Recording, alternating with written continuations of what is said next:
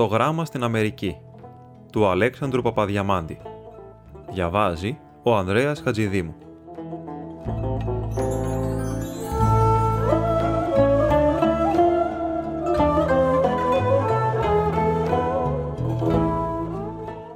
Πάσαν φοράν όταν έφτανα στην πατρίδα μου, αναπάν τρίτον ή τέταρτον έτος, με συνήντα και μου προσέφερε γενναίος τα ξένια, ο Μπεφάνης ο Γιαλένιος. Όχι όμως γενναιότερον από ένα δεύτερον θείον μου, τον καπετάν Γεωργών των Αγαγάν, ως της εθυσίασε ποτέ ολόκληρον χίνα και ίνιξε μέγα βιτίον ροδί του ίνου, κεφαλοκρούστου προς τιμήν μου.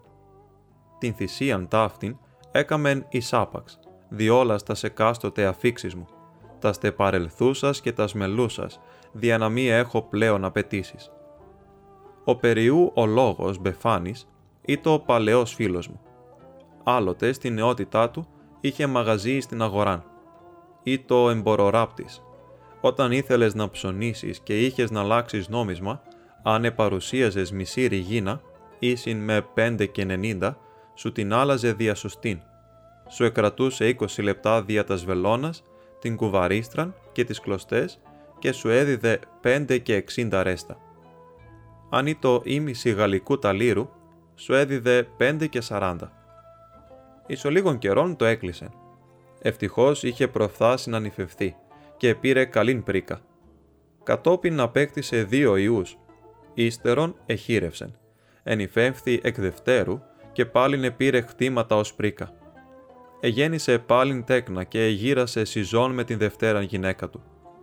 Κατά αυτούς τους χρόνους, όταν με συνήντα επανελθόντα αρτίωση στο χωρίον, αφού με έκαμε την συνήθη δεξίωση, ήτα συνήθως κατά την δευτέραν συνάντησή μας, ήρχιζε πάντοτε μίαν και την αυτήν ομιλίαν, και υπέβαλε μίαν απαράλλαχτον πρόταση. Ξέρεις ότι τα δυο παιδιά μου, ο Γεωργής και ο Παυλάκης, είναι από χρόνια στην Αμερική και δεν μου γράφουν τι γίνονται. Πρόκειται να κάνουμε ένα γράμμα, σύ ξέρεις που θα το στείλουμε, στον πρόξενο της Ελλάδος ή στην αστυνομία της Αμερικής. Θα μου το γράψεις γαλλικά, εγγλέζικα, σπανιόλικα.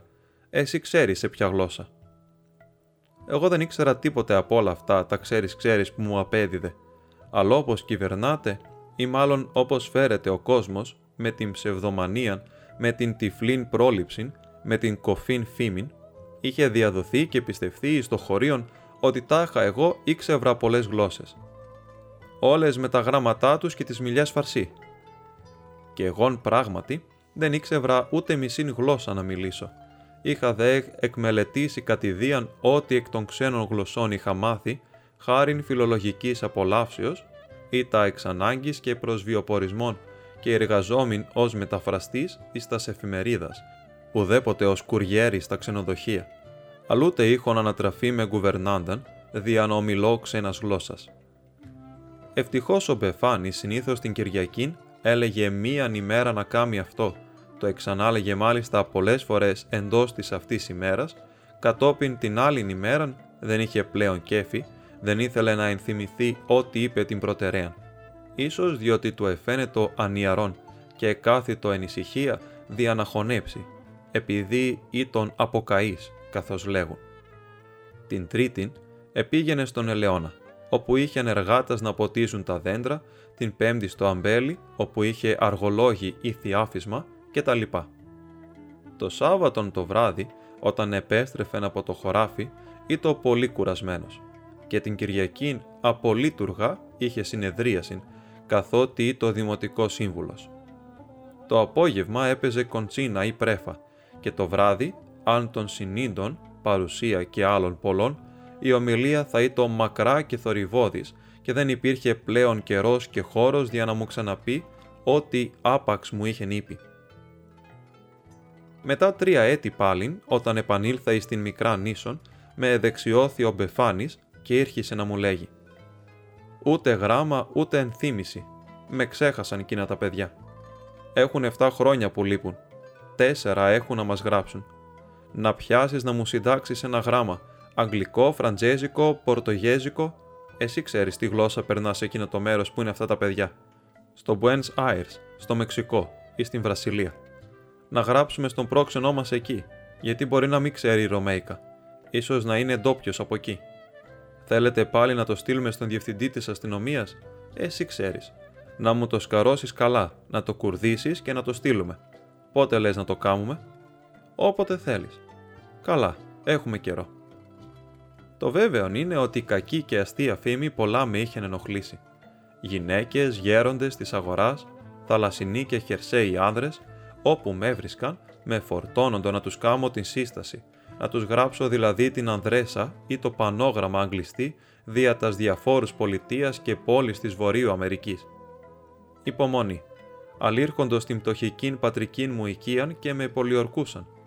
Άλλος πατριώτης είχε να ποθάνει σε εκείνα τα μέρη ή είχε πνιγείς σε εκείνα τα πέλαγα και εστέλω το έγγραφα δικαστικά ετερόγλωσσα και μου τα έφεραν δια να τα μεταφράσω.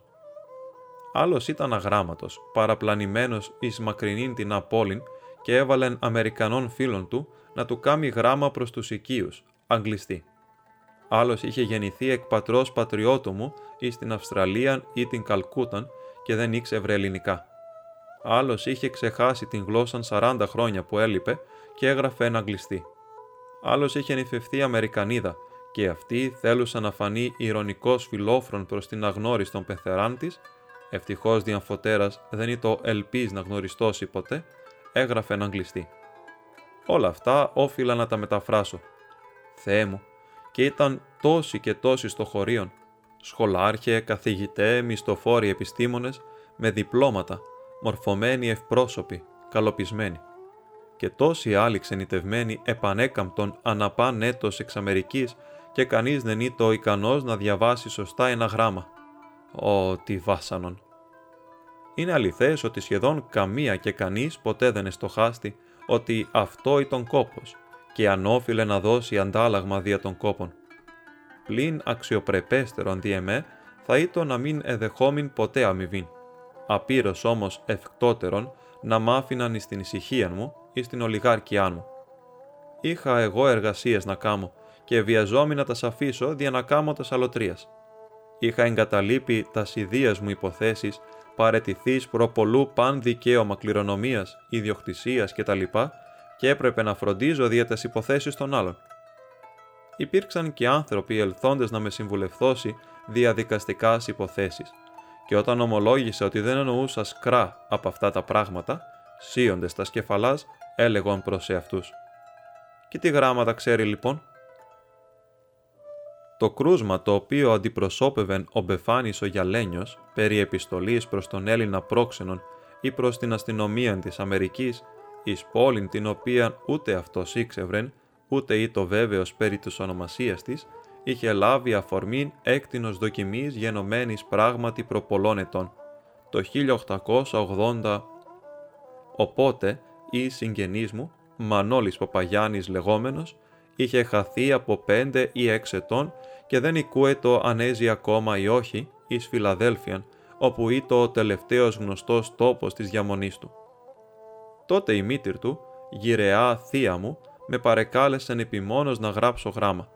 Και εγώ εν την αμηχανία μου, δια να την αναπαύσω, επειδή θα είτο αδύνατον άλλος να γεμίσω την κεφαλήν της και την πληροφορήσω ή και να πραΐνω των μητρικών πόνων της, υφτοσχεδίασα είδος επιστολής προς την αστυνομία της Φιλαδελφίας, οικετεύων εκ μέρους της μητρός να αναζητήσει των λησμονημένων άνθρωπων, αν επέζει και πείσει των ίδιων να απαντήσει στην μητέρα του.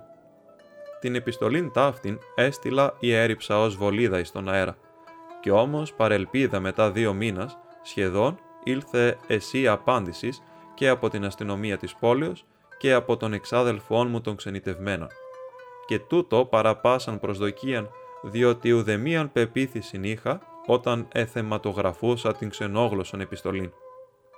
Έκτοτε, καθόλαστα σε πανόδους μου εις την γενέθλιον ίσον, δεν υπήρξε μήτυρ χείρα ή γραία, λησμονημένη καιρούς και χρόνους από τον ξενιτευμένον ιών της, ή της να μην ήλθε προς εμέ ζητούσα να της γράψω γράμμα προς όλα στας αστυνομίας και τας προξενικάς αρχάς του κόσμου, δια να τας παρακαλέσω να ανοιχνεύσουν τον χαμένον ιών της.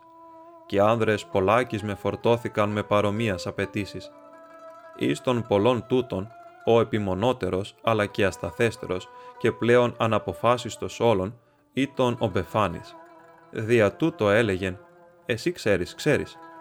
Ινείτε το το προηγούμενον αυτό το οποίον εγνώριζε. Εις τα 1890 κάτι είχα διαμείνει εις Αθήνας επί επτά συναπτά έτη αυτήν τη φοράν, όταν δε επανήλθα εις την πατρίδα, μου λέγει «Τώρα σωθήκαν πια τα ψέματα, θα μου το κάνεις το γράμμα». Άπορον μου εφάνει πώς και μετά τόσα έτη ο ατεκνωμένος πατήρ ήλπιζε να επανέβρει τους ιούς του δια της εμπειρικής ταύτης μεθόδου, αφού αυτοί, εάν ζούσαν ακόμη, βεβαίως θα τον είχαν ξεπονέσει, όπως ο ίδιος έλεγε. «Ακούεντο εδώ εκεί», μου είπε ο Επιφάνιος, ως να εμάντευσε τον στοχασμό μου. Τους αντάμωσαν πρόπερση άνθρωποι, αλλά δεν εννοούν να μου γράψουν. Κοίταξε τώρα, εσύ ξέρεις πώς θα το σταμπάρεις το γράμμα και πού θα το στείλουμε. Στο Buenos Aires, στο Μεξικό ή στην Αργεντίνα. Στην αστυνομία ή στον πρόξενο, όπως το λες, να το στείλουμε. Και έχει τάχα εκεί ελληνικό προξενείο. Φίλε μου επιφάνεια, του είπα. Ούτε τα προξενία ξέρω, ούτε παγκόσμια χάρτα είμαι. Ούτε πήγα ποτέ μου στην Αμερική. Ιδού πώς θα γίνει, αν θέλεις, για να τελειώσει ύστερα από 12 χρόνια και αυτή η υπόθεση. Έχεις τον εξάδελφό σου τον Γιώργιν, των πεπειραμένων άνθρωπων, ώστι και ναυτικός έκαμε και γραμματεύς της Δημαρχίας είναι και το δικολάβο κάνει. Αυτός νιώθει από διοικητικά, από προξενικά και άλλα.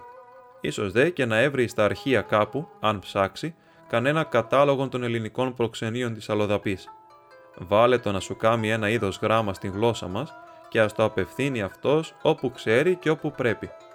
Φέρε μου το γράμμα, το σχέδιο αυτών, να σου μεταφράσω τας λέξεις στην αράδα όπως μπορώ. Έτσι γλιτώνω κι εγώ από σκοτούρες και κάνω μόνον έναν μικρόν κόπον. Δια των κόπων δεν με μέλει. Δια σκοτούρες όμως και μπελάδες δεν είμαι επιδεκτικός. Ο φίλος μου κατένευσε. Έμεινα πέντε μήνας εκεί, αλλά δεν μου έφερε κανέν τιού των γράμμαν προς μετάφραση.